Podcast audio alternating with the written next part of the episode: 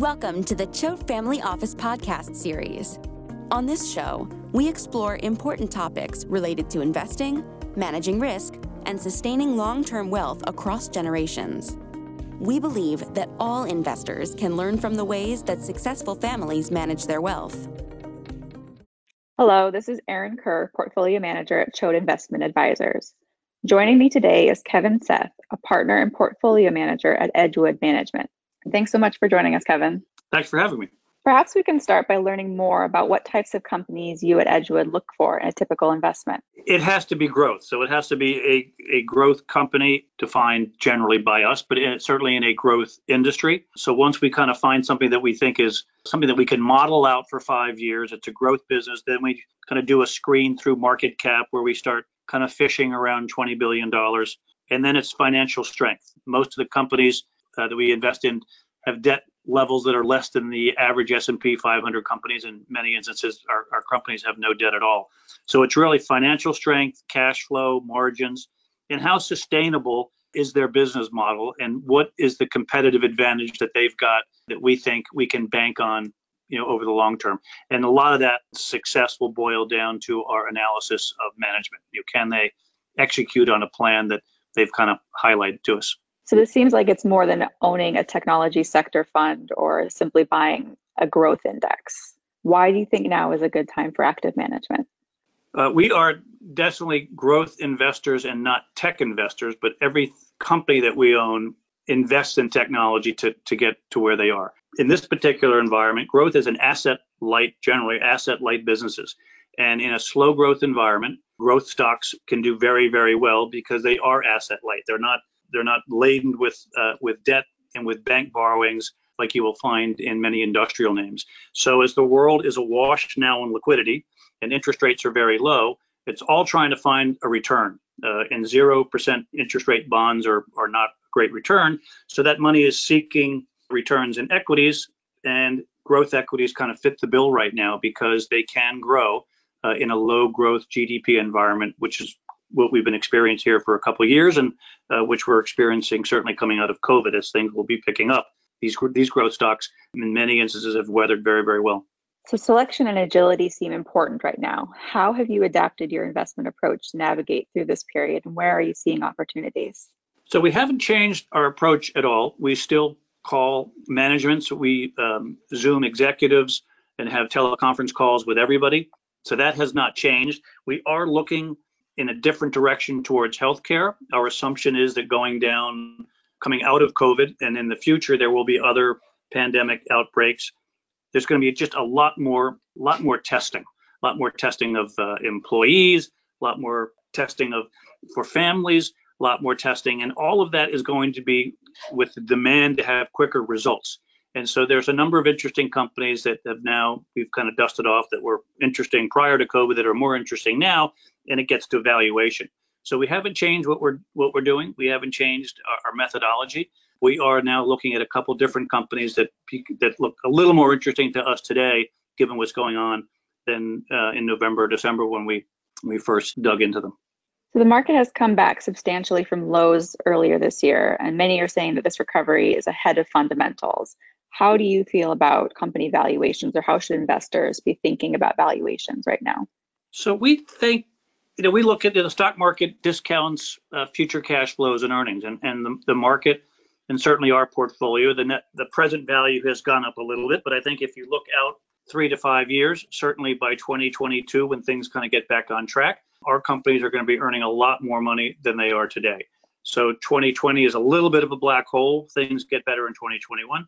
So we don't think valuations are, are necessarily stretched. And I think with the world awash in the liquidity that we've seen from every central bank, whether it be uh, Australia, Europe, uh, Scandinavia, Japan, China, the amount of liquidity that's now in the system, so the money supply around, probably means with interest rates as low as they are as well, that you've got a different long term PE market, a PE value for the market. You know, it was 15, 16 times when interest rates were a lot higher.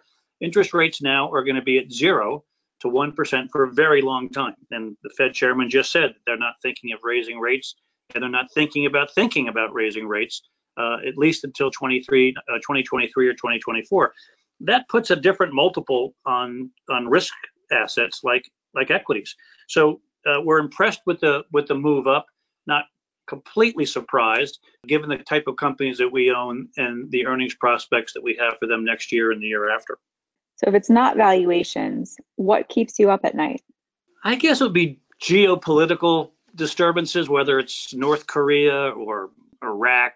Uh, you know, it's what you don't know that you don't know. I mean, nobody saw COVID coming, and that certainly was a, a real kick. I think a second, a strong second wave of COVID would take the wind out of everybody's collective sails, and and I certainly worry about that.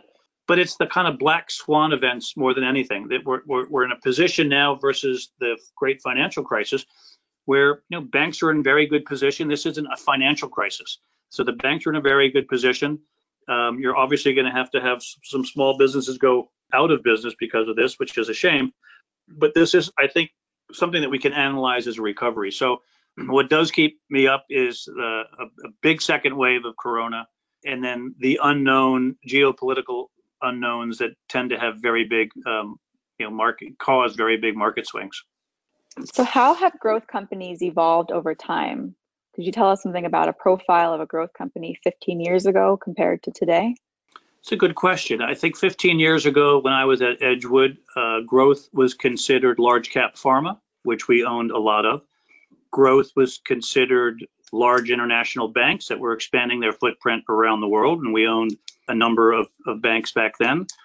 Large cap growth was certainly uh, consumer products companies and you can think of all the big consumer products companies that were finding new markets by going abroad.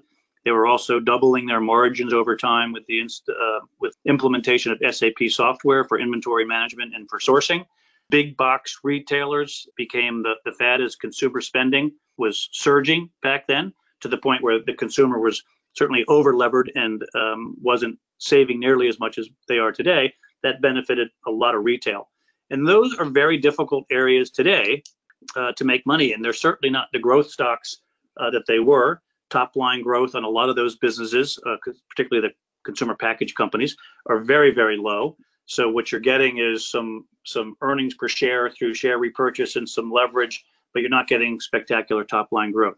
Top line growth at Edgewood is very, very key. That that directs everything because with with good top line growth, you can get really good leverage and eventually earnings per share. So it's one of the first screens we look at is revenue. And today, you know, growth companies uh, and the ones that have been most successful tend to be technology oriented, asset light businesses that don't need a lot of bank borrowing or capital. And it's a lot of intellectual property and very smart management. So it's a very different set of companies today, for the most part, than what everybody owned 15 years ago. So Edgewood has a very unique portfolio construction with only 22 companies. Could you talk more about why only 22 companies and your process for determining those 22 companies? Sure. The 22 um, could have been 25. It could have been 20. 22 certainly makes it uh, diversified enough for a, a, mutual fund. But we'd always been uh, concentrated. The firm was founded on behalf of, as you mentioned, a couple different uh, families. And over the years, we diversified those stocks into a, a portfolio and Mr. Breed, the founder, didn't uh, didn't want to diversify, so he was always always concentrated. And we ranged between kind of 22 to 27 stocks back then, and we really kind of solidified the number at 22 about 16 years ago when we uh, had two partners join WP Stewart, and we'd already got a sense that owning a fixed number of companies and having a concentrated portfolio was going to produce better results because we had managed money for another large client that only wanted 15 stocks. And that 15 stock portfolio tended to do somewhat better because it was one in, one out, and it was our top conviction list of names. And so the important thing about 22 stocks is we have to sell a stock to buy a stock. So you're not getting this portfolio creep of adding, you know, small positions in the portfolio just to make somebody happy. We also think it's a, a way, and we've proven out over kind of 15 years now that we can beat the index and generally many of our peers by being concentrated because a lot of mutual fund companies and portfolio managers own between 75 and 100 stocks. And to own that many stocks and beat an index, by design, you have to be overweight in industry. And you have to own the worst companies in that industry because they do the best when that industry recovers. And then you also have to own the best companies. So owning an overweighting a sector or an industry is one way of beating the S&P if you're correct, but it also means you're not going to hold on to that bet for a long period of time. Know, we own these 22 companies. Our portfolio turnover is very low. We know them very, very well. When there's a problem, it tends to give us an opportunity to buy more of it. Whereas when you're making a kind of a sector bet, um, you've got to own everything in that sector and hope that that is what kind of gives you the outperformance. Besides your unique portfolio construction, how else is Edgewood different? I think the one thing that separates us apart from many money management firms is our culture. And Alan Breed, who is uh, my partner and president of the firm, has been very focused on building a firm where everybody's intellectual capital is used. So it, we don't run with a CIO. At Edgewood, uh, we have the six partners who are the investment committee, we have to agree six to zero to put a name in the portfolio. So the whole idea is to get performance, not to get a name in the portfolio. And so we all have to agree why we're buying the stock because it's going to be in, in everybody's portfolio. And we can sometimes have uh, one or two people hold out on a name for quite a while until they get comfortable with whatever the issue is uh, before we can get a consensus. And sometimes we don't get a 6-0 uh, consensus and that stock will not get into the portfolio. But it's very different than running uh, a money management firm where one person has most of the say. Well, thank you very much, Kevin. Thank you so much again for joining us today. Thanks for having me. For more about Choate Investment Advisors, please visit www.choateia.com. You can also listen to more episodes in the newsroom of our website and subscribe to them wherever you listen to podcasts, including iTunes, Google Play, and Spotify. The information provided in this recording is for informational purposes only. While Choate Investment Advisors makes every attempt to present accurate information, the information on this recording may not be appropriate for your specific circumstances and it may become outdated over time. The views expressed on this podcast are personal opinions only and should not be construed as financial advice for your given situation. Moreover, the views expressed by Edgewood Management are not necessarily endorsed by Choate Investment Advisors, and Choate Investment Advisors may decide to select investments on a different basis at any time and without prior notice. Finally, as everyone should know, past performance is not a guarantee of future performance.